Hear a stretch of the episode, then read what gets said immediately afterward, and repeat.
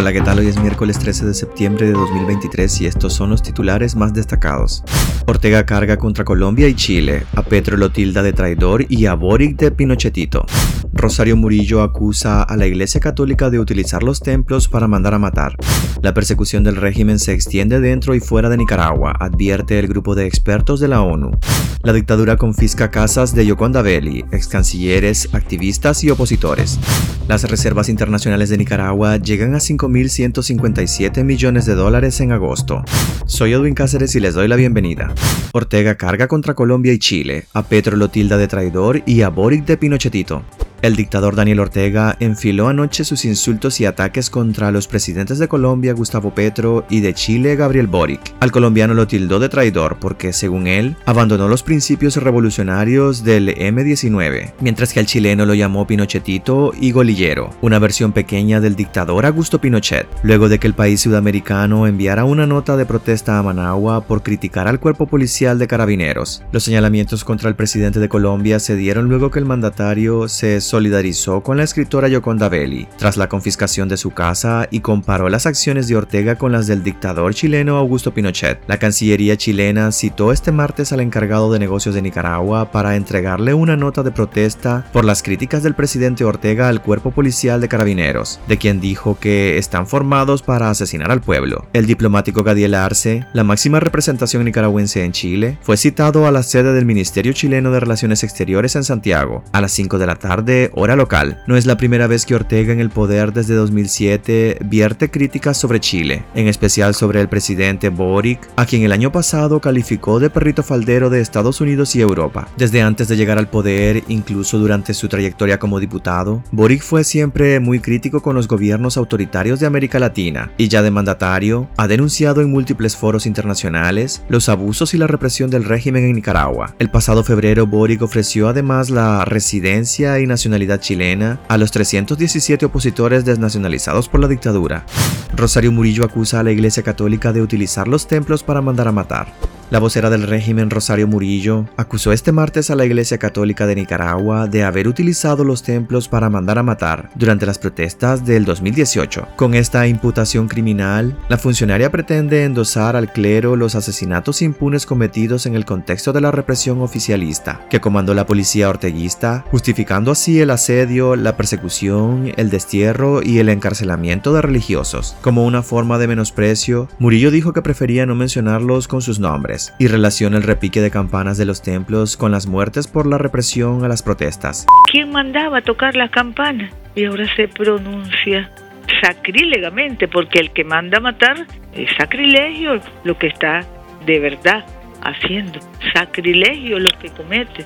Sin embargo, ya sabemos que esos son los protegidos, los preferidos de los imperios para su desgracia porque son criminales de lesa humanidad. Usar los instrumentos de la paz, de las pastorales, de las concordias para mandar a matar, ¿qué sacrilegio por partida doble. En el contexto de las protestas, las iglesias católicas de todo el país sirvieron de refugio para los ciudadanos que buscaban ponerse a salvo de los disparos de policías y paramilitares. Consta en videos, reportes de prensa y en informes de organismos de derechos humanos que el repique de las campanas era un aviso para que los ciudadanos se resguardaran. Advertía peligro. Ahora Murillo dice que era una señal para matar. La sancionada funcionaria acusó sin pruebas a líderes religiosos de ser criminales de lesa humanidad, el mismo día en que el grupo de expertos la ONU la acusa a ella y a Daniel Ortega por los mismos delitos.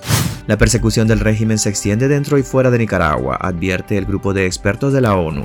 El grupo de expertos en derechos humanos sobre Nicaragua de la ONU advirtió este martes que Daniel Ortega y Rosario Murillo continúan cometiendo crímenes de lesa humanidad, en particular el delito de persecución por motivos políticos dentro y fuera del país. En una breve presentación sobre el avance de sus investigaciones tras la ampliación del mandato en el mes de marzo, el presidente del grupo de expertos, el alemán Jean-Michel Simon, explicó que la persecución de los opositores se ha recrudecido en el último medio año y que se adapta de acuerdo al lugar donde la persona perseguida Se encuentra, sea dentro o fuera del país. Según el grupo, el ensañamiento del régimen con las personas que considera opositoras busca obligarlas a exiliarse, como ocurrió el pasado febrero con más de 220 presos políticos a quienes despojó ilegalmente de su nacionalidad y expulsó del país. El grupo de expertos ha documentado casos que constituyen una privación del derecho a la educación y a la libertad académica. Se ha cancelado 27 universidades y confiscado sus bienes, incluyendo la Universidad Centroamericana de los Jesuitas. La gravedad de estas violaciones junto con los crímenes documentados hasta la fecha y perpetrados en la razón de la identidad política del grupo atacado nos llevan a concluir que estas constituyen prima facie en crímenes de lesa humanidad para persecución por motivos políticos, concluyó el grupo.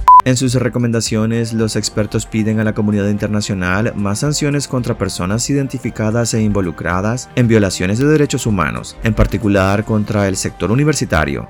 La dictadura confisca casas de Yoconda Belli, ex cancilleres, activistas y opositores la casa de la poeta y escritora Yoconda Belli, de su hijo Camilo de Castro y la de los ex cancilleres Francisco Aguirre Sacasa y Norman Caldera fueron confiscadas por la dictadura de Daniel Ortega. También expropiaron las casas del exmiembro de la Junta de Gobierno Moisés Hassan, la del defensor de derechos humanos Gonzalo Carrión y la de la activista Aide Castillo, todos privados de su nacionalidad por las autoridades. En el caso de Aguirre Sacasa, que fue canciller durante la administración de Arnoldo Alemán, le expropiaron una vivienda y una finca ubicada en las afueras de Managua mientras que a Hassan, que fue miembro de la Junta de Gobierno tras el derrocamiento de la dictadura de Anastasio Somoza de Baile en 1979, confirmó al diario La Prensa que desde el domingo llegaron oficiales de la policía a tomarse su vivienda en Managua, valorada en 300 mil dólares. Hassan se declaró ofendido, golpeado y con sentimiento de que Nicaragua es un país sin leyes, donde no se respetan los derechos de la población. El defensor de derechos humanos y fundador del colectivo de derechos humanos Nicaragua Nunca Más, Gonzalo Carrión, fue el primero en denunciar la expropiación de su casa, la cual dijo estaba valorada en 70 mil dólares, y terminó de pagar a un banco vinculado al ejército de Nicaragua.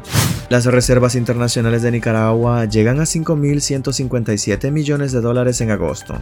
El saldo de reservas internacionales brutas del Banco Central de Nicaragua alcanzaron 5.157.3 millones de dólares hasta agosto pasado, 19,2% más en relación al mismo mes del año anterior. La cifra es mayor en 829.1 millones de dólares con respecto a agosto de 2022. Las reservas internacionales continuaron aumentando, ubicándose en un nivel consistente con una cobertura a base monetaria de 3.5 veces, lo que se considera un nivel adecuado que sustenta la estabilidad del régimen cambiario vigente, explicó el Banco Central. Con ese saldo de reservas se garantiza la disponibilidad de divisas para el normal desenvolvimiento de los pagos internos y externos, para el fortalecimiento cambiario y contribuye a la estabilidad macroeconómica y financiera del país de acuerdo con la información oficial. Hasta aquí quedaríamos este miércoles. Gracias por acompañarnos y recuerden visitar nuestra web despacho505.com para ampliar y conocer más noticias. Y también nuestras redes sociales nos puedes encontrar como Despacho 505. Que tengan un excelente día.